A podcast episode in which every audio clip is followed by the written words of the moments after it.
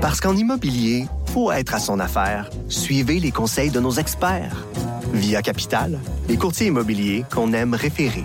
Bonne écoute. Cube Radio. Cube Radio. Cube Radio. Acteur majeur de la scène politique au Québec. Il analyse la politique et sépare les faits des rumeurs. Trudeau le midi. Bienvenue dans Trudeau le midi. Aujourd'hui, on est jeudi le 25 octobre 2018. Mon nom est Jonathan Trudeau. Je vais être avec vous pour les 60 prochaines minutes. Hey, je voulais vous dire merci. Merci. Hier, j'ai pas eu le temps d'en glisser un mot, mais quand même, on a appris que euh, depuis l'annonce de la grande aventure Cube Radio, vous êtes plus de 100 000 personnes à avoir téléchargé l'application Cube, en plus de ceux qui, nous écoutent euh, via Internet direct, directement au cube.radio c'est quand même impressionnant. Je vais vous dire qu'on avait tous un petit stress en se lançant dans cette aventure-là. On se lançait un peu euh, dans le vide. On espère que ça va fonctionner. On est conscient qu'on a une belle, une belle machine derrière nous, euh, la machine de, de, de, de, Québécois pour lancer tout ça. On est bien équipé, mais quand même, on a toujours hâte de voir quelle sera la réponse et de voir que vous êtes 100 000. C'est quand même impressionnant. 100 000 personnes avons téléchargé notre application au cours de quoi? Des trois dernières semaines. Ben, c'est une excellente nouvelle. Donc, on sait que vous nous écoutez, mais moi aussi, je veux vous écouter, je veux vous entendre. Euh, et je vais, je vais, je vais vous inviter davantage, d'ailleurs, à nous écrire à l'adresse courriel studio à commercial studio à commercial cube.radio. N'hésitez pas à nous écrire, c'est toujours plaisant d'avoir euh, de vos nouvelles, d'avoir euh, votre feedback et aussi vos réactions au sujet dont on parle. Bianca, euh, juste avant moi, parlait de Glory Hole de trous glorieux. C'est quand même divertissant. je vais continuer un petit peu dans la même veine en vous parlant de, de la gloire. La gloire, ouais. Parce que la semaine, la première semaine aux affaires de la CAQ, elle est peu glorieuse. Et c'est là que va s'arrêter le lien avec les sujets abordés par ma collègue Bianca dans son émission. Euh, faire sa part, c'est vrai que c'est une semaine qui est difficile. Je me faisais la réflexion un peu plus tôt que euh, la semaine dernière, euh, vendredi, donc au lendemain de la sermentation dans le journal de, Québec, journal de Montréal, j'avais intitulé ma chronique Le fun commence. Pourquoi? Parce que c'était beau de voir ça, tous les députés qui étaient heureux, ben, sauf euh, quelques-unes, comme ou quelques-uns comme Claire Sanson qui boudait dans son coin parce qu'elle avait pas besoin, elle avait pas eu droit à une limousine. Mais reste que tout était au beau fixe, c'était l'euphorie, les confettis, les petits verres de champagne, les canapés, tout le monde était content. 26 personnes qui vivaient le plus beau jour de leur vie, 27 avec François Legault, mais qui devenaient ministres, qui accédaient au sein des saints. Et là, moi, je dis, oh, mais attendez, le fun commence direct là, vendredi matin, parce que là, ils vont se rendre compte que c'est pas une job facile d'être ministre là, d'autant plus que si vous euh, vous êtes vu offert euh, un ministère euh, dont vous ne connaissez pas nécessairement les enjeux, ben ça peut être très très très difficile. On l'a vu cette semaine avec la nouvelle ministre de l'environnement, Marie Chantal Chassé, qui a, mon Dieu, qui nous a offert un des moments les plus malaisants de la politique au cours des dernières années, un huit minutes de scrum absolument pénible. Euh, et, pauvre elle, elle aurait juste pas dû être là. Il y a des gens qui ont pris la décision de l'envoyer là, et j'espère qu'on aura retenu des leçons. Mais il reste que ça, c'est un petit peu au niveau du, du, du contenu, pas du contenu. Madame Chassé, bon, avait un message qui était, qui était correct, mais c'était dans la façon de le livrer que ça a été difficile. Mais si on fait la nomenclature de toutes les flip-flops qu'on a eu depuis euh, euh, les, les, les, sept derniers jours. C'est assez impressionnant. Dès la journée de la sermentation, Jonathan Julien, le nouveau ministre des Ressources naturelles, soudainement ne fermait plus la porte au projet Apouillat, fameux projet d'éolien sur la Côte-Nord qui avait été décrié par Hydro-Québec, par François Legault. Et là, finalement, ben, on disait, ouais, ben, on n'est pas certain. Le lendemain matin, point de presse de François Legault, il dit non, moi, mon avis n'a pas changé là-dessus. J'ai un avis défavorable. Donc, il y a eu ça. Il y a eu euh, le dossier du cannabis. Vendredi dernier, François Legault qui nous disait, ouais, le, le, le dossier de la réglementation du cannabis, notre engagement à faire passer l'âge légal pour consommer et acheter du, du cannabis qui va passer de 18 à 21 ans, c'est Sonia Lebel qui va diriger ça, notre ministre de la Justice. Hein, finalement, on apprenait hier que c'est plutôt Lionel Carman, ministre délégué à la Santé pas grave, mais en même temps, ça démontre une certaine euh, improvisation euh, dans leur euh, dans leur dossier. Sinon, ben, qu'est-ce qu'on a eu d'autre? On a eu encore une fois hier, et ça, je trouve ça très déplorable. C'était suite encore à une sortie du ministre des Ressources naturelles, Jonathan Julien, qui avait dit Euh, d'abord, c'est ma collègue Geneviève Lajoie au journal euh, la semaine dernière qui disait qu'un attaché de presse la coalition Avenir Québec euh, avait avancé que euh, on était prêt à regarder à nouveau le potentiel qu'il y avait sur Anticosti en termes d'hydrocarbures. On le sait, le Parti québécois avait conclu une entente, le gouvernement de Philippe Couillard est revenu là-dessus, ça nous a coûté des centaines de millions en pénalité. Et là, je me disais, ben, bonne nouvelle, la CAQ ne se met pas les, les, les, des, des, des, des, œillères, se rend compte qu'on a un potentiel et que oui, il faudrait peut-être, au moins pour quelques années, tout en étant conscient de l'environnement, mais voir si on peut pas exploiter un peu nos ressources pour s'enrichir, pour s'affranchir même de notre dépendance envers notamment la péréquation. Je trouvais que c'était bien. Hier, le ministre des Ressources naturelles a répété à l'entrée du Conseil des ministres qu'il était prêt à étudier des, dossiers qui lui seraient soumis. Et non, finalement, François Legault est revenu en disant hein, non, ça n'arrivera pas. Je n'irai pas sur Anticosti. Je continue le processus pour que ce soit reconnu par l'UNESCO. Et là s'ajoute le Tchador. Bon, hier, Simon Jeanin Barrette nous dit oui, on va interdire les signes religieux euh, chez les personnes en autorité, mais également, on va euh, aller euh, de l'avant avec un engagement de la CAQ concernant le Tchador dans la fonction publique. Mais là, à la fin de la journée, François Legault dit non, non, non, non, c'est pas une priorité. Donc, un autre flip-flop. Et là, ben, l'autre, l'autre exemple qui est probablement le plus, euh, le plus pathétique, j'ai envie de dire, ben là, c'est François Legault qui s'est lui-même mis les pieds dans les plats en sortant hier avec le président du Conseil du Trésor, Christian Dubé, et en disant, oh, c'est épouvantable ce qu'on a appris. Là, le gouvernement n'avait pas commencé l'étude euh, prévue dans l'entente avec les médecins spécialistes pour comparer le niveau des salaires entre les médecins du Québec et les médecins de l'Ontario pour voir si effectivement il y a un milliard à aller chercher davantage. Et là, imaginez-vous la scène, parce que je- pour avoir travaillé en politique, c'est probablement comme ça que ça s'est passé. On est au Conseil des ministres hier, et là, on se rend compte qu'on est un peu empêtré dans le tchadar, qu'on parle d'anticosti, qu'on parle du carbone, la mauvaise sortie de la, ministre et tout et tout. Et là, on se dit, mais comment on pourrait reprendre le, haut du pavé dans nos communications, là? On se dit, mais qu'est-ce qui est populaire? Ben, ça, de sortir la tapoche chez médecins spécialistes. Ça, c'est bon. Ça, ça nous permet d'avoir un petit peu de capital politique. Donc, on va sortir et on va annoncer qu'on gèle les salaires, euh, les augmentations des, des, euh, des euh, aux médecins spécialistes. Ah, c'est bon ça. On va annoncer ça, que nous, là, on va aller de l'avant. On, va accélérer l'étude parce que c'est épouvantable. L'étude n'est pas encore commencée.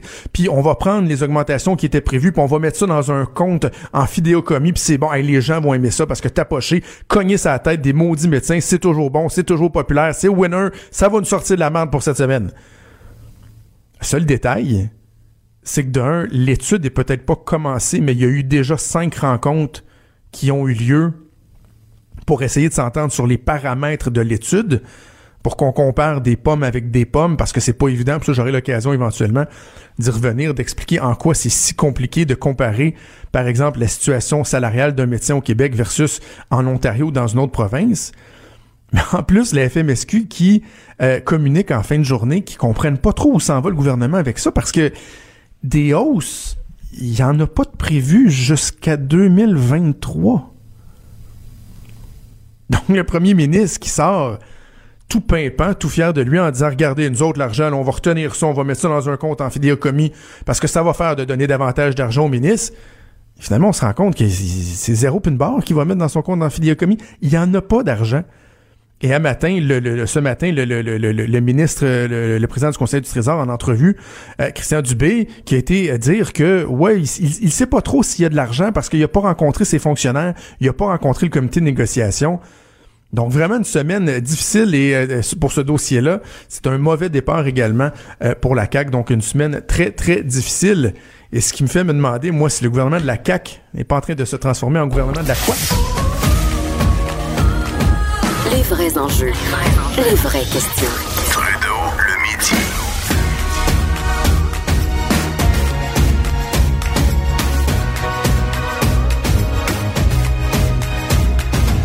Cube Radio.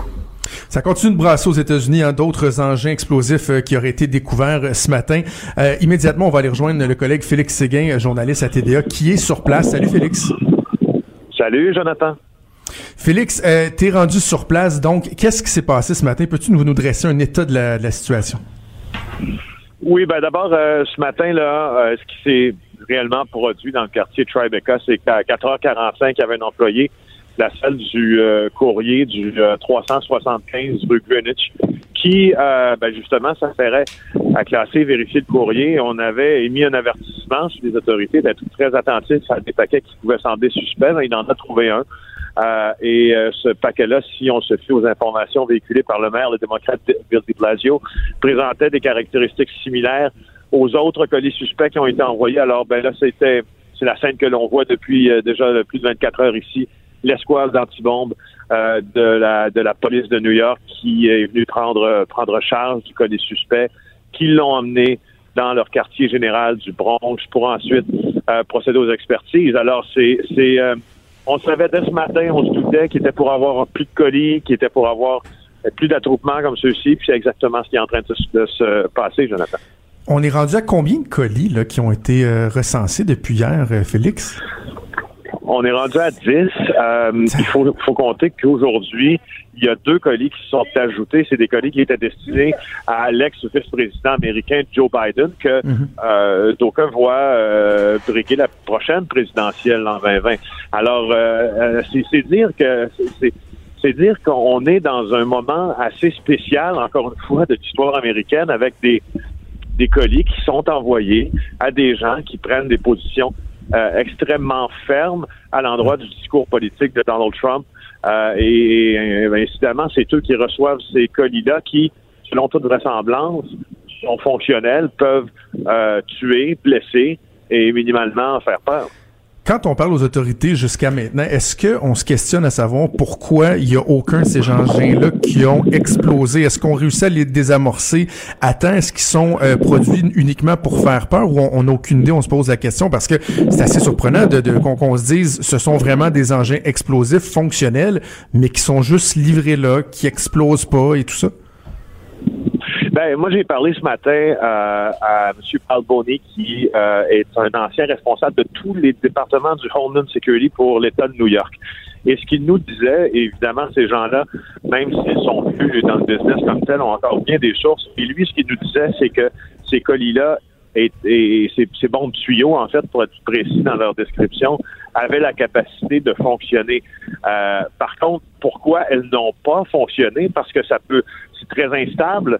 Euh, c'est très instable, ces bombes-là. Alors, pourquoi elles n'ont pas fonctionné? C'est vraiment une bonne question et j'aimerais vraiment te donner la réponse, mais je ne l'ai vraiment pas. Est-ce qu'on sait si l'enquête progresse, euh, Félix? Est-ce qu'on a donné des, davantage d'informations du côté des forces policières? Écoute, Jonathan, à 15h30, on va le savoir si ça a vraiment progressé, cette enquête-là, puisque euh, ici, au quartier général de la police, il y aura un point de presse qui, espérons-le, euh, contrat parmi le panel des, des, gens du FBI parce que c'est avant tout une enquête du FBI cette affaire-là. Euh, et, euh, et, on en saura euh, on en saura beaucoup plus à ce moment-là, mais mais pour l'instant, je, tente de parler à des gens ici à, l'homme de la rue, puis c'est c'est spécial comment on c'est spécial comment on conçoit les choses parce que de notre côté de la frontière, on a l'impression de voir évidemment un climat, un discours politique extrêmement vicié qui, qui fait en mhm. sorte que qu'on antagonise euh, extrêmement les, démocrates et libéraux et ça fait en sorte de créer, enfin, ça pourrait facilement être une théorie que le terreau serait plus fertile pour des gens désaxés pour mener ce type d'action. Euh, mais je vous dirais qu'en parlant à des gens ici dans la rue, sont pas tout à fait d'accord avec ça. écoutez, on ne pense pas, euh, on ne sait pas ce qui s'est passé, on ne voit pas encore ça comme vous, et puis euh, laissons l'enquête suivre son cours. Alors, c'est, on, est dans franchement, c'est particulier de voir ça. Juste en terminant, est-ce que tu sens une crainte au sein de la population ou euh, c'est business as usual et les gens mènent leur petite vie tranquille quand même? Ben, vous savez, en plein centre de Manhattan, là, on est dans, dans Tribeca, là, ça bouge, c'est, c'est les c'est les grandes entreprises, c'est les gens qui travaillent de tout le matin par le soir. Alors, pas grand-chose qui arrête New York de bouger, hein? Euh, surtout que les bombes n'ont pas explosé. Alors, c'est c'est le quotidien, euh, le quotidien se poursuit. Par contre, je, te dirais en terminant, par exemple, que même si euh, même si on ne veut pas se prononcer, c'est devenu de plus en plus délicat politiquement de se prononcer hein, aux États-Unis. Le tweet de M. Trump ce matin, qui après en avoir, tu sais comme moi, on appelait en avoir appelé à l'unité hier soir dans son rassemblement partisan au Wisconsin, ben, euh, a finalement blâmé ou enfin presque directement les médias pour ce qui était en train d'arriver. Euh, et euh, ça, on, on, semble dire ici que c'est le tweet de trop. Hein. Encore une fois, peut-être. Merci Félix de suivre ça pour nous. Avec plaisir. Salut Félix Séguin qui est journaliste à TVA. Je me tourne immédiatement euh, vers notre collègue Luc La Liberté, professeur d'histoire au Cégep Garneau. Salut Luc. Oui, bonjour Jonathan. J'ai envie de te lancer en, en te posant une question sur un élément bien précis que Félix a abordé c'est que nous, ici, du côté de la frontière, on regarde Trump aller et de façon majoritaire, je sais qu'il y a des Trump lovers, des gens que Trump ferait n'importe quoi et continuerait de, de, de l'idolâtrer, mais on a une perception qui veut, veut pas est négative du personnage. Je parle pas des résultats, là, du fait que ça va bien économiquement, ah, ça on le sait mais euh, du, du, profil du bonhomme. Et quand on va aux États-Unis, quand on regarde même ses appuis aux États-Unis, il y a bien, bien, bien des gens qui se disent, ben voyons donc, il est pas si pire que ça, puis ça va bien c'est un phénomène. Hein, je le répète souvent. M. Trump est un cas de figure, c'est un cas particulier, mais l'histoire américaine, elle est marquée par la polarisation, puis elle a été marquée. Je pense que ça, c'est pas très compromettant de le dire. C'est une histoire qui est violente, l'histoire américaine. C'est pas la première fois qu'on assiste à des gestes comme ceux auxquels on assiste depuis hier. Puis si on faisait un cours d'histoire américaine euh, complet, difficile de pas mentionner la violence, les guerres, les affrontements, mais aussi un terrorisme euh, à l'intérieur des États-Unis. On pense souvent à un terrorisme extérieur ça s'est produit auparavant. Euh, on a eu, euh, Félix y référait ce matin tout à l'heure, le fameux Unabomber ben il y a quelques années, les années 70-80. Euh, on a eu ces fameuses lettres hein, dans lesquelles on avait placé de l'anthrax après le 11 septembre 2001, ce qu'on avait envoyé dans le bureau de... Oklahoma aussi, c'était Oklahoma, c'était du terrorisme intérieur. Donc, les Américains, quelque part, sont familiers. Pas qu'ils se sentent toujours en sécurité, mais ce sont des choses qu'ils ont déjà rencontrées. On a été en contact avec ça. Puis New York, effectivement, si on était capable de reprendre le rythme aussi rapidement après le 11 septembre 2001, quand on pense à l'ampleur de la catastrophe, les New-Yorkais sont fait forts et ils vivent avec cette menace-là. Ils ont comme quelque part développé une faculté de s'adapter à ces événements-là. Voilà. Sauf que ça n'empêche pas que si Donald Trump a pas inventé la polarisation, Donald Trump la nourrit. Et moi, c'est ce que je reproche à M. Trump. Tu disais, on, on, là, on ne discute pas des résultats ou de la philosophie politique. À la limite, dans ce dossier-là, je me fous que M. Trump soit un démocrate ou un républicain, qu'il soit très conservateur. Ce qu'il fait depuis la campagne électorale, depuis qu'il a mis les pieds la première fois dans un débat télévisé avec mm. les autres républicains, M. Trump provoque insulte et il divise continuellement. Moi, je retiens, nos auditeurs l'ont peut-être retenu aussi, après les événements de Charlottetown, ça fait pas de Charlottesville, pardon, ça fait pas si longtemps ça que ça. Pas un an, fait ça. Voilà. Et, et, quelque part, il vient avaliser ou défendre même au départ. Il refuse de condamner les suprémacistes blancs. Pas plus tard qu'avant-hier, il se présentait comme un nationaliste. Monsieur Trump, c'est un pyromane à qui on confie finalement le bidon d'essence et les allumettes, et ça fonctionne auprès de sa base. On est en campagne électorale, les élections de mi-mandat approchent. Il va pas modérer le ton, Monsieur Trump, et ça explique qu'hier soir ils disent faut serrer les on ne tolérera pas ça comme Américain. Mais, ce matin, mais ce matin déjà, ben écoutez, les médias vous mentent et ce sont les médias qui sont responsables. On, va l'écouter d'ailleurs parce que même, même si hier soir il disait que c'était inacceptable, déjà hier soir dans son discours, il semblait dire ouais, mais dans le fond les médias, là, vous avez peut-être euh, un tort euh, là-dedans. On l'écoute. As part of a larger national effort to bridge our divides and bring people together, the media also has a responsibility to set a civil tone and to stop the endless hostility and constant negative and oftentimes false attacks and stories. Have to do it. Any acts or threats of political violence are an attack on our democracy itself. J'ai l'impression, Luc, tu sais, on n'arrête pas de dire que euh, on n'est pas une surprise près avec le, le président américain. J'ai envie de te dire que objectivement, je pense que c'est pratiquement la pire déclaration qu'il a fait euh, depuis qu'il est euh, qu'il est aux affaires et ça s'accompagne d'un tweet qu'il a fait ce matin. Lorsque vous avez un événement comme celui-là, d'aller dire que les médias ont une part de responsabilité, que euh, doivent changer de ton, être moins négatifs, c'est assez épouvantable. C'est carrément d'aller dire aux médias arrêtez de faire votre travail parce que sinon ça risque de continuer et surtout aucune espèce de reconnaissance du rôle que lui peut jouer là-dedans. C'est épouvantable. Non, absolument, mais c'est tout à fait ce que le personnage fait continuellement. Avez-vous entendu, j'entends, ou as-tu entendu Donald Trump s'excuser dans les deux dernières années? Il a insulté des femmes, il a insulté, euh, il a insulté des handicapés, les femmes tout particulièrement, ça a été dur, mais ses adversaires politiques. On s'amusait d'ailleurs parfois à répertorier le nombre de surnoms qu'il peut trouver à ses opposants, puis même à ses amis politiques. M. Trump ne joue que sur la provocation. Et quand il s'adresse, hier c'est un rallye partisan, puis il les multiplie ces jours-ci pour tenter d'influencer le vote des élections de mi-mandat. Il est vraiment là, dans, dans un rush ou dans un sprint de rencontre. Ce qu'il fait, c'est jouer constamment sur sa base. Et il semble faire fi que du fait que la majorité des Américains finalement n'ont pas voté pour lui. Le système en place fait que sa, son élection est légitime, mais il y a des millions et des millions d'Américains qui préféraient d'autres options. Et c'est à ceux-là qu'habituellement on s'adresse. Et quand on dit qu'on fait pas de partisanerie en commentant sur Trump, je pourrais vous parler de Barack Obama, bien sûr, qui a fait des déclarations rassembleuses quand il y a eu des incidents dramatiques, mais rappelons-nous de George W. Bush, qui était un républicain. Que fait-il le 11 septembre 2001 après l'attaque? Il lance un appel à tous les Américains et les Américains vont se ranger, lui accorder d'ailleurs une cote mhm. d'appui, une cote d'approbation qui est record. Les deux hommes, dans des moments de tension, dans des incidents dramatiques, parlent à tout le monde et tentent de calmer le jeu. Monsieur Trump, on vient d'écouter l'extrait, on pouvait lire des gazouillis ce matin. Ce qu'il fait, les médias vous mentent et les médias sont contre moi. C'est incroyable. Ce matin, il a dit A very big part of the anger we see today voilà. in our society is caused by the proposedly false and inaccurate reporting of the mainstream media. Moi, je, je, ça me dépense parce que je sais qu'il y a des gens qui nous écoutent, là, qui disent Ah, c'est épouvantable, les médias, vous êtes tellement anti-Trump, puis il a raison, les médias sont. Et l'autre chose, c'est que on n'est pas à l'abri des, des, des, coucous qui décident de, de, de, de, poser des gestes graves.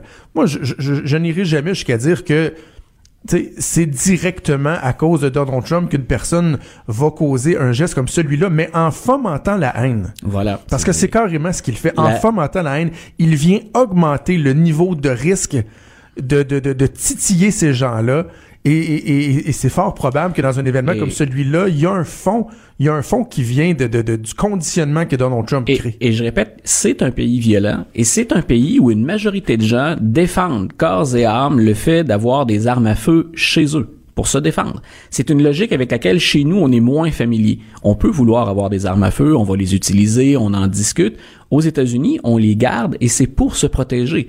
Mais qui sait, surtout qu'on fait pas les fameux, toujours ce qu'on appelle les, les background checks, mhm. les, les, vérifications des antécédents. Effectivement, dans un pays qui a eu recours à la violence et chez, dans la tête de certains, le recours aux armes à feu est parfois nécessaire. Si vous nourrissez ce feu-là, hein, si d'ailleurs parfois vous l'allumez carrément ce feu-là, ces violences-là vont se manifester. C'est arrivé à plusieurs reprises et on peut parfois dire ça a germé cette idée-là dans la tête d'un désaxé ou dans la tête de quelqu'un qui a des problèmes psychologiques, mais ça se produit à répétition. Et cette fois-ci, ça semble très organisé. Ça a été la côte Est, ça a été la côte Ouest, c'est la région de New York, c'est la Floride. Tous ceux qui ont osé élever la voix, qui se sont présentés contre Donald Trump ou qui le critiquent vigoureusement, le paquet qui est envoyé à CNN, là, ça mm-hmm. visait John Brennan, qui est l'ancien directeur de la CIA. M. Brennan, et c'est très rare pour un ancien directeur de la CIA, s'est permis de condamner ce que fait le président américain. Et euh, étrangement, il est sur la liste des gens qu'on avec ces explosifs. Et il y a des gens, des adorateurs, des adorateurs de Donald Trump. J'ai entendu ça hier, des gens qui disent que c'est probablement un complot des démocrates pour les aider à la veille des élections de mi-mandat. Il y a des gens qui sont rendus aussi loin que ça dans leur euh, paranoïa, dans leur réflexion un peu ben. débile de penser que la gang à Hillary Clinton puis des démocrates euh, s'enverraient des bombes juste pour donner mauvaise presse à Donald Trump. C'est incroyable. C'est un, euh, c'est un phénomène, j'ai envie de te dire, Jonathan, qui, qui nous touche puis qui touche tous les pays occidentaux, mais c'est particulièrement flagrant aux États-Unis. À partir du moment où tu n'as plus confiance dans tes sources d'information traditionnelles, habituelles, le travail des médias, il est pas parfait, mais je pense que dans l'ensemble, les gens sont bien intentionnés et il y a une démarche professionnelle puis une démarche scientifique qui nous aide à valider les informations dont on parle en ondes, par exemple, nous dans notre cas aujourd'hui. Mhm. Mais à partir du moment où tu nourris le doute à l'endroit de ces médias-là, où prends-tu tes informations? On sait très bien que le web, c'est un outil qui est fantastique. C'est une ressource qui est fantastique, mais une information qui est pas triée, qui n'a jamais été traitée. Et c'est là où ces fameuses théories de complot naissent et se développent. Donald Trump a établi sa popularité puis une part, entre guillemets, de sa crédibilité avec ces mêmes théories du complot. On avait même des conspirationnistes qui sont entrés à la Maison-Blanche. Donc, euh, et qui ont servi ah carrément de conseiller à Donald Trump. Et c'est là où ça Steve devient... Bannon, Ben voilà, Steve Bannon a fait sa, sa carrière et sa fortune ah en nourrissant des sites voilà, des sites de fausses nouvelles. Et c'est là où je disais, ça devient difficile pour nous, mais en même temps, moi, je me sens très, euh, très à l'aise de, de dire en honte que ce que fait Donald Trump, c'est de vivre du mensonge. Jamais un président n'a autant menti dans toute l'histoire américaine, dans un mandat. Voilà, ce que je dis, c'est qu'on peut l'appuyer avec Ouais. des faits. Mais ce qui est dangereux, c'est que les faits ne semblent plus tenir la route, ou qu'on n'y prête pas foi. Et là, on est dans une zone qui est dangereuse, encore plus dans un pays qui n'hésite pas, où certains citoyens n'hésitent pas à recourir aux armes ou à des moyens violents.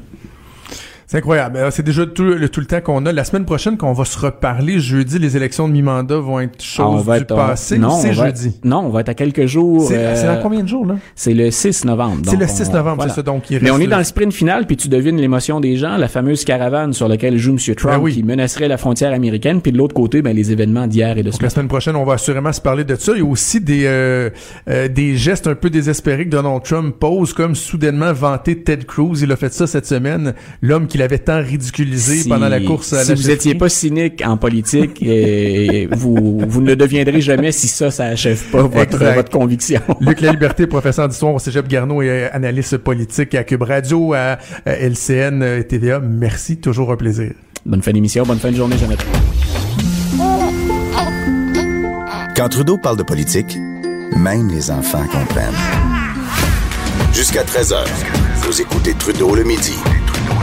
Cube Radio.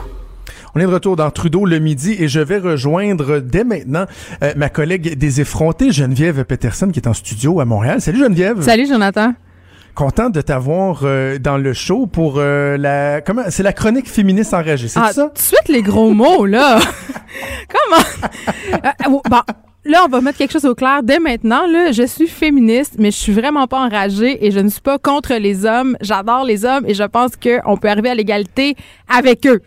Bon, c'est bien non, je faisais des blagues parce que parce qu'on va on va essayer de se parler de, de temps à autre. Je pense qu'on peut Ouais. on peut avoir des échanges super intéressants. Puis le premier sujet que je voulais aborder avec toi aujourd'hui touche le féminisme, mais je sais que tu es une fille pleine de ressources et pleine d'opinions sur plein de trucs, donc on aura l'occasion euh, de discuter de, de, de, de plusieurs euh, plusieurs éléments au cours euh, des prochaines semaines. Mais je voulais aujourd'hui parler avec toi de parité parce que je sais que tu tu es une ardente défenseur de la parité. Puis je regardais cette semaine la nouvelle ministre de l'environnement, Marie-Chantal Chassé, qui a eu beaucoup beaucoup beaucoup beaucoup de difficultés euh, à faire ses premiers pas en politique. Puis je me disais bon, elle dans son cas, elle a un excellent CV, mais euh, comme certaines de ses collègues, on peut penser que euh, si elle a eu accès à un ministère aussi important que celui de l'environnement, par exemple, c'est parce que le premier ministre s'était engagé obligatoirement à respecter la parité, alors que, par exemple, on a un élu sur l'île de Montréal, Robert Campeau, un homme qui était le seul avec des compétences en environnement, qui lui est resté sur la touche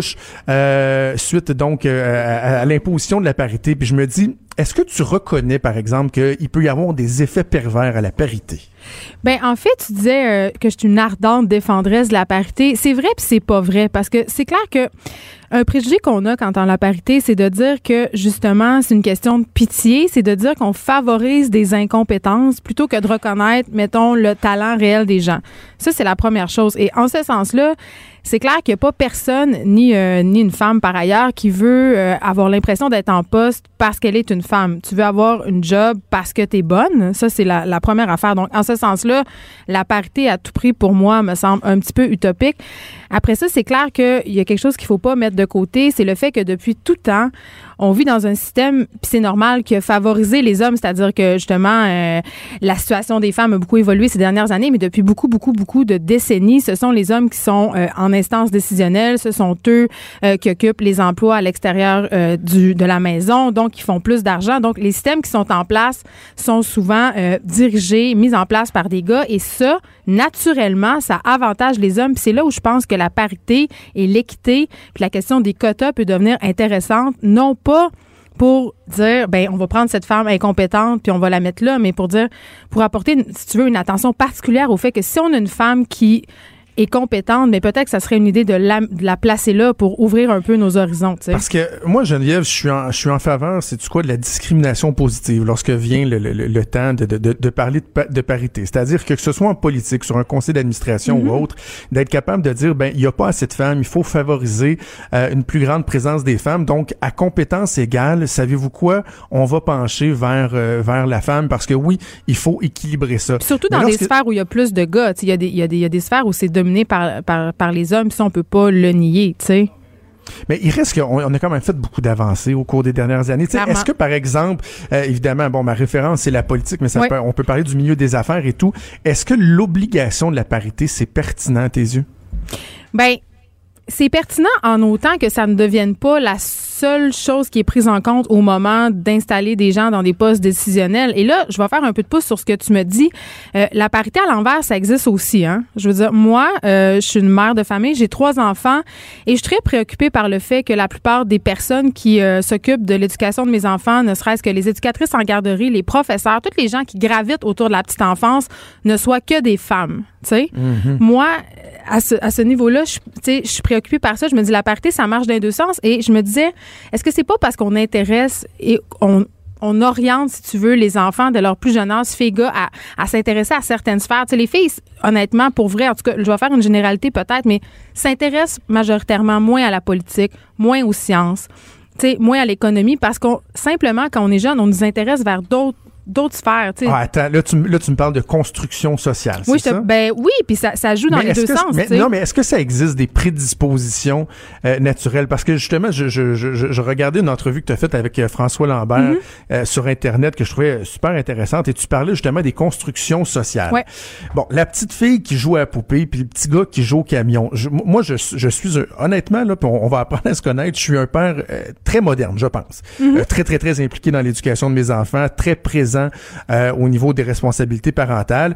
Et si euh, mon gars plus vieux, des fois, joue avec les poupées de sa petite sœur qui est plus je- qui, est- qui est plus jeune, On s'en fout. je ferai pas une crise verticale avec ça, mais je constate que chacun a un réflexe plus naturel de se tourner vers les petits camions pour mon gars, vers le catinage pour ma fille. Et j'ai pas l'impression que eux, à leur jeune âge, dans ma maison, ont été soumis à une construction sociale qui leur est imposée. Il me semble qu'on peut aussi reconnaître que des fois, il y a juste une prédisposition naturelle, non? Ben, moi, je suis tout à fait d'accord avec toi, Jonathan, euh, sur cette affaire-là. Il il y a des trucs qui sont ataviques, c'est-à-dire des comportements qui sont plus naturellement associés aux hommes et d'autres aux filles. Par contre, là, tu me dis une affaire que je trouve vraiment intéressante. Tu dis, moi, chez moi, c'est pas quelque chose que je mets de l'avant, euh, en ce sens que j'offre pas nécessairement une éducation genrée. Si mon gars joue avec des poupées, je m'en sac. C'est un peu la même chose chez nous, sauf que nos enfants, quand même, ils vivent dans la société, ils consomment euh, de la télévision, ils con- à la garde. Moi, c'est à la garderie que j'ai commencé à voir vraiment des notions de genre chez mon fils. Là, moi, mon fils, euh,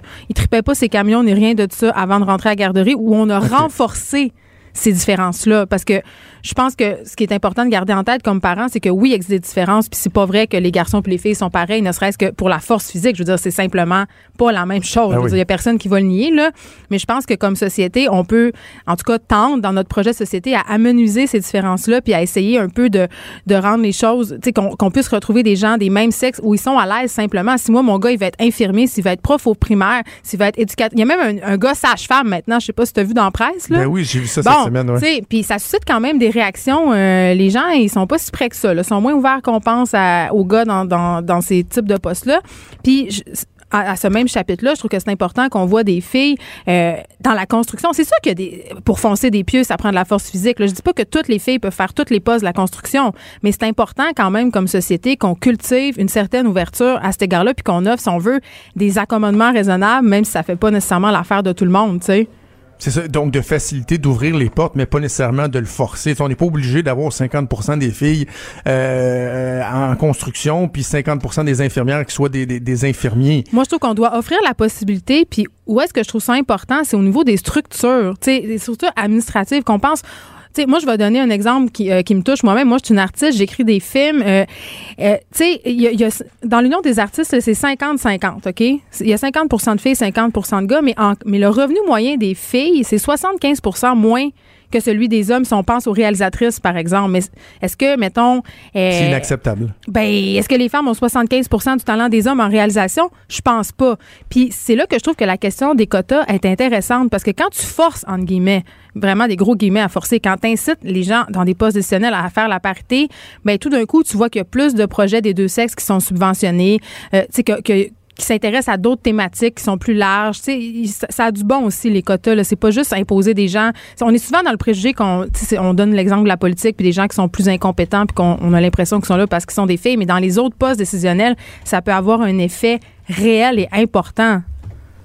Est-ce que tu penses qu'à un moment donné, on pourrait en venir à un point où, euh, parce que tu me parlais de la parité dans les deux sens, c'est un Mhm. point où on pourrait exiger des quotas dans l'autre sens? Parce que je regarde, tu sais, puis je, je- je- je suis vraiment d'accord qu'on on n'a pas fini là, en matière d'avancée, d'égalité euh, pour les femmes, entre autres au niveau de l'égalité euh, salariale. Il y a encore des croûtes à manger. Ceux qui s'obstinent avec ça, allez lire les études, là, les faits sont là, c'est démontré.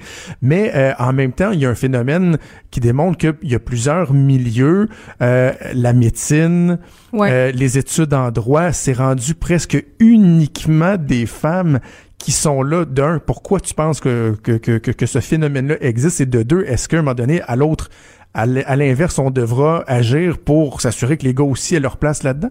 Ben, je pense qu'une raison bien gros bon sens pourquoi c'est ça la situation en ce moment, c'est qu'il y a tout simplement plus de filles au sexe supérieur. Dans les universités, il y a de plus en plus de filles. Et là, et là, je vais m'avancer. Là, c'est vraiment mon opinion personnelle qui n'engage que moi. Mais je pense que on a un problème en ce moment avec les garçons puis l'école. Je pense que le système scolaire dans lequel ils évoluent ne leur correspond pas nécessairement. Et je pense que le manque de modèles masculins et dans les systèmes éducatifs et dans les classes est une partie de l'explication, si on veut. Ça, ça les pousse au décrochage. Les gars ont pas grand-chose à, à quoi se raccrocher à l'école. En tout cas, moi, c'est ce que je constate comme, comme maman. Puis comme je te dis, c'est très personnel, mais je pense que c'est un début de solution quand même. Là. On n'en parle pas assez, ça d'ailleurs. Moi, c'est, c'est, c'est une de, de, de mes marottes, le, le- Ben. le péril masculin, parce qu'encore là, il y a des études qui le démontrent, entre autres Camille Bouchard, ancien euh, député péquiste, ancien ministre, qui a fait euh, des études là-dessus, qui démontrent que des fois, tu as des, des jeunes garçons qui, dès leur arrivée à la, méta- à la, ma- à la maternelle ou prématernelle à 4-5 ans, vont démontrer des faiblesses sur certains indicateurs où on peut les comparer euh, avec les filles. Donc, euh, oui, il, pour ce qui est des combats des, des femmes, tout n'est pas gagné, mais aussi à un moment donné, il faudra s'intéresser aux garçons qui sont davantage, qui ont davantage de problèmes de toxicomanie, qui se suicident plus, qui ont plus de problèmes de violence. Euh, oui, ils l'ont eu facile, les hommes l'ont eu facile pendant des décennies, voire même des centaines d'années, mais à un moment donné, il y a des problèmes aussi auxquels il faudra, faudra s'intéresser davantage. Ben, je pense en fait que dans les deux cas, on manque de modèles. Les petits gars à l'école, ils manquent de modèles, puis les, les petites filles manquent aussi de modèles bon. de femmes, de femmes Ouais. fortes, des femmes décisionnelles, puis des femmes qui ont pas peur de dire leurs opinions. Il y en a pas tant que ça, honnêtement. Puis c'est pas encore si bien vu que ça non plus, tu sais. Donc leur offrir des modèles, puis ça, ça commence à la maison, hein? puis à l'école. Puis le problème il est vraiment là. Pour vrai, selon moi, c'est c'est là que ça se passe, c'est le nerf de la guerre. Geneviève, c'est un vrai plaisir d'avoir la chance de, de discuter avec toi, de de- de- de- de- de- d'échanger, puis Ah, je suis pas pourquoi si des fois même de débattre. Non, mais moi non plus. Tu je suis pas, je suis pas un gros bien. macho de droite. On va, on va, on va bien s'entendre. Exact. Du débat et de la discussion jaillit la lumière. Et on t'écoute à tous les jours de la semaine à 9h dans les effrontés avec euh, ta collègue Vanessa. Merci. Trudeau, le sexe symbole de la politique. Ah, c'est Jonathan, pas Justin. Trudeau le midi. Radio. Ça va très très bien à la SQDC, la Société québécoise euh, du cannabis. Euh, une semaine donc après l'ouverture et la légalisation du cannabis, on apprend ce matin parce que bon, depuis quelques jours déjà, on nous parle des problèmes d'approvisionnement, que c'est difficile. Euh, il y avait eu beaucoup, beaucoup, beaucoup euh, de ventes. Imaginez, en une semaine, c'est 138 000 ventes de produits du cannabis qui ont été réalisées donc en sept jours. Et là, on savait que c'était difficile. Et dans les premiers jours, bon, on a dit, il y a des gens qui ont posé des questions. Est-ce que, par exemple, on pourrait assister à la fermeture de certaines succursales de la SQDC par manque de stock, finalement, qu'on n'a pas assez de potes à vendre? Eh bien, Pierre Couture, dans le Journal de Québec, qui nous apprend cet avant-midi que huit jours donc après euh, la légalisation du cannabis, on est sérieusement euh, rendu à considérer cette option. Le porte-parole de la SQDC, Mathieu Gaud- Gaudreau, qui a dit dans l'état actuel des choses, le maintien en opération du réseau de succursales sera un défi. On dit qu'il y a des employés qui tournent en rond parce que les tablettes sont vides, que les clients se font de plus en plus rares parce qu'ils sont au courant, qu'il n'y a plus rien euh, à vendre et que cette situation-là pourrait perdurer pendant plusieurs mois. C'est parce qu'on a un problème. Là. On savait que ça s'en venait. Je, et, savez-vous quoi? J'ai même pas envie de blâmer la SQDC comme telle. Mais les compagnies de, de, weed euh, qui font des milliards et des milliards de profits euh, à la bourse, les dirigeants qui ont tout de suite empoché de, de, de, grosses sommes, on dirait presque qu'eux savaient qu'ils étaient pour pogner le mur puis que leur, leur, leur réputation, la viabilité du modèle pourrait être remise en cause. Ils ont été déjà cachés des, des sommes. Là. Il, y a, il y a eu des, euh, des, euh, des reportages dans le journal là-dessus au cours des derniers jours, des dizaines de millions par dirigeant. Comme s'ils savaient que la valeur de l'action était pour baisser. C'est assez épouvantable qu'on n'ait pas été en mesure de se préparer, de prévoir à quel point la demande serait forte. Et là, imaginez, là, 12 succursales, la SQDC, ça, c'était pour partir. On était supposé d'augmenter rapidement au cours des prochaines semaines, euh, de rajouter des dizaines et des dizaines pour arriver à quoi je pense c'est 125 au final. Et on est-tu loin de la, du jour où on va avoir 125 succursales. Alors moi, j'ai l'impression que les dirigeants de la SQDC sont très, très, très contents des orientations euh, qui sont proposées par la Coalition Avenir Québec parce que peu avant euh, l'ouverture, le, le, le, le, boss d'alors, Alain Brunet, disait euh, ben, vous savez, on, on, va mettre un hold là, sur le développement de nouvelles succursales parce que comme le gouvernement nouvellement élu va venir changer les lois, ben on sait pas exactement ce qui va se passer, donc euh, on, on, va on va on va se garder une petite gêne d'ouvrir davantage de succursales jusqu'à temps qu'on sache ce qui va se passer. Mais la réalité, c'est que même si on voulait en ouvrir d'autres succursales, on serait solidement mal foutu. Donc imaginez, moi je, je je ferai pas partie de ceux qui vont vont vous dire, qui vont avancer que parce que par exemple euh, un jeune de 19 ans ou euh, un adulte de 35 ans qui avait jamais touché à de la drogue de sa vie, qu'à cause de l'ouverture, la SQDC, euh, il a été chercher du pot, puis finalement, il, est devenu accro à la drogue, puis qu'on s'en va dans, dans, dans, le fossé. C'est pas ça que je dis. Mais il reste qu'il y a quand même un message assez particulier de dire aux gens, ben regardez, là, c'est légal, maintenant, vous pouvez vous en procurer légalement il y a plus de honte, malgré les tabous euh, qui persistaient dans notre société, il y a plus de honte à aller se procurer de la marijuana et à fumer son petit joint dans son salon, euh, sur son patio, puis dans certains endroits publics, là où les villes ont pas décidé de légiférer pour l'interdire. Mais là, une, semaine après, on n'a plus rien à vous vendre. Ben, allez pas sur le marché noir, là. on vous a dit que maintenant c'était correct de fumer du pot peut-être que pour certains, ça faisait longtemps que vous en aviez pas pris, ou le fait que euh, ce soit plus criminel, ça vous a dégêné, ça vous a peut-être incité à l'essayer, puis à, à pas haïr ça. Là, si vous voulez, dans les prochains jours, prochaines semaines, euh, aller vous en rechercher un, petit gramme ou deux, vous allez tourner vers quoi, vous pensez? Vous allez vous tourner vers le marché noir quand même assez particulier de, constater ça. Donc bref, la SQDC, franchement, ça a parti fort, mais ça commence à faire pouette pouette sais, j'ai envie d'enrager euh, un peu les gens qui sont euh, contre le troisième lien à Québec. Ah, que ça dérange, hein? Ça dérange donc les gens de Québec veulent avoir un troisième lien parce qu'on a mis tous nos jeux dans le même panier euh, en, faisant une espèce de spaghetti, deux ponts collés un sur l'autre à l'ouest de la ville et que, bon, certains refusent de reconnaître que c'est rendu le bordel. Moi, ça fait 15 ans que je reste dans la région de Québec et le trafic, je l'ai vu s'aggraver d'année en année. Je fais partie de ceux qui restent plus dans l'Est. Moi, je reste sur la rive sud à Lévis. Le troisième lien arriverait à peu près directement dans ma cour s'il était construit là, proche de l'île d'Orléans. Et euh, évidemment, je, je, je, pense que c'est une bonne chose. Je suis pas en train de dire que je suis contre le transport en commun. Je pense qu'un peut aller avec l'autre. On doit doter la ville de Québec d'un service efficace de transport en commun. Je pense qu'on est un peu arriéré en la matière. Il suffit de se promener un peu euh, dans certaines villes d'Europe, comme j'ai eu la, chance de le faire pour euh, le travail pendant quelques années, pour se rendre compte à quel point, à un moment donné, le transport en commun est tellement efficace que ça devient incontournable. Vous n'avez pas vraiment d'autres options. Mais même à ça, il faut quand même aussi être capable de desservir efficacement les gens, d'être conscient que euh, il y a même des impacts économiques au trafic à Québec, au développement de l'Est. On parle pas juste de Québec, on parle tout de la chaudière à Palache, euh, du côté aussi de la côte de Beaupré, tout ça. Le trafic est un frein au développement. Il y a un coût même euh, au, trafic. Et ça fait en sorte que je, continue de croire que le troisième lien est absolument pertinent. Mais là, bon, il y a des gens qui disent, oh, mais c'est cher, le troisième lien. C'est long, ça prendrait du temps. je trouve toujours fascinant de voir qu'il y a des, des, exemples qui nous ramènent euh, la réalité un peu particulière du Québec en pleine face. Et ce matin, dans le journal, j'adore les topos en cinq minutes. Hein. On apprend beaucoup de choses euh, dans cette page-là sur une, une, une panoplie de sujets. Et le En cinq minutes de ce matin euh, nous parle du pont-tunnel de 55 km reliant Hong Kong, Macao et la Chine continentale qui a été inauguré hier. On parle du plus long pont maritime du monde. Les travaux qui avaient débuté en décembre 2009. Donc, euh, euh, ça vient d'ouvrir en 2018. On parle de neuf ans de construction. Il y a eu deux ans de retard. Et le coût est de 20 milliards euh, US. Mais on parle de 55 kilomètres. Et là, je sais, vous allez, je, comprends, puis je le reconnais. Vous allez me parler des droits du travail, que c'est plus difficile euh, en Chine, que même, en fait, c'est plus difficile. Il y, a, il, y a, il y a, même des aspects qui sont euh, inacceptables. Euh, il y a des choses qui devraient être changées, mais il reste quand même que la différence est frappante. En Chine, ils ont fait donc euh, un pont de 55 km de long avec une portion qui est euh, sous-fluviale, donc qui est avec un tunnel.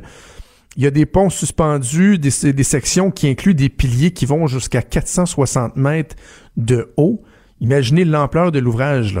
Et on parle d'un coût de 20 milliards, alors qu'ici, pour le pont Champlain, euh, à Montréal, qu'on a appris donc le, le, le, report de, de l'ouverture, on repousse ça de quoi de six mois ben c'est 4,5 milliards pour 3,5 kilomètres de long. Il y a quand même une différence qui est frappante, qui nous démontre à quel point tout coûte cher au Québec. On a l'impression que tout coûte plus cher. Et dans le cas du troisième lien à Québec, ben, imaginez-vous donc que euh, il y a certaines estimations qui ont été avancées, entre autres par le maire de Québec, le maire Labaume, qui parlait d'un coût de 13 milliards pour faire un troisième lien qui est en ligne droite, droite, droite, droite, droite, droite, droite. Si vous venez à Québec, vous descendez Capitale, et à un moment donné, avant que ça tourne vers euh, les chutes Montmorency, vers l'île d'Orléans, vous avez l'impression que vous allez tomber dans le fleuve si vous tournez pas, si vous suivez pas l'autoroute. Là. Mais le troisième lien, il continuerait drette là, il traverserait de l'autre bord. De mémoire, c'est même pas 3 kilomètres. Il y a des gens qui nous parlent d'estimation de 13 milliards de dollars. C'est comme un moment donné, là. C'est pas sérieux. C'est pas sérieux. Il y a ça qui est fâchant. Il y a des gens, on dirait, qui veulent pas nécessairement qu'il y ait certains projets qui se réalisent, ou en tout cas qui veulent pas qu'une ville comme Québec ait sa part du gâteau, et on s'en va nous donner des estimations qui sont complètement loufoques. Et quand on compare ce qui se fait ailleurs dans le monde, là, je vous parle d'un pont en Chine, mais il y a bon nombre d'exemples qui ont été recensés.